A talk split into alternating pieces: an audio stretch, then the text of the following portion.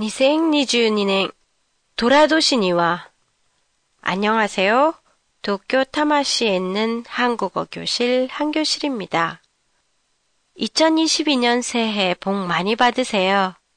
작년에도 많은 청취자분들 덕분에 팟캐스트 300회를 맞이할 수 있었습니다.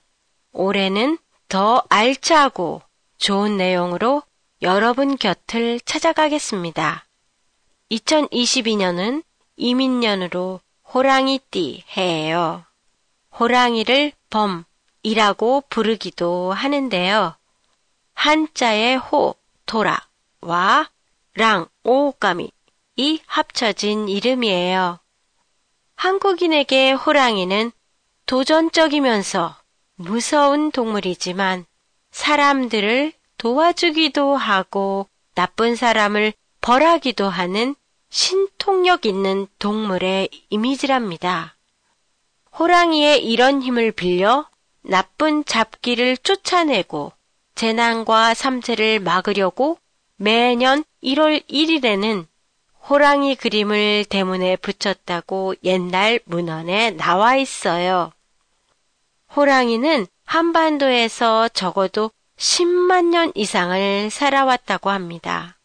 그래서 한국인의 삶에 깊게 관여하고 있는 동물 중에 하나지요.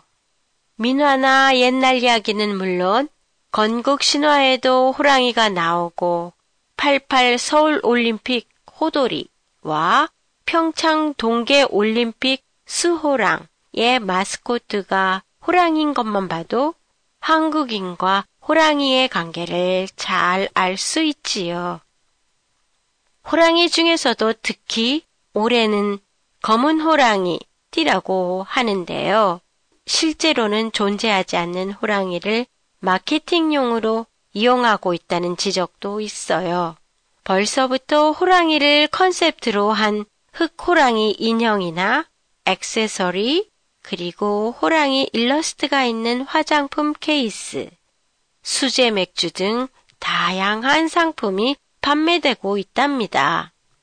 코로나 때문에 행동에 제약을 받아 모든 일에 위축되거나 무기력해지기 쉬운 지금이지만 호랑이처럼 도전적으로 앞으로 나가야겠다는 마음으로 새해를 시작하려고 합니다. 한교실의 팟캐스트에 대한 의견이나 감상이 있으시면 홈페이지를 통해 보내주시면 감사하겠습니다. 안녕히 계세요.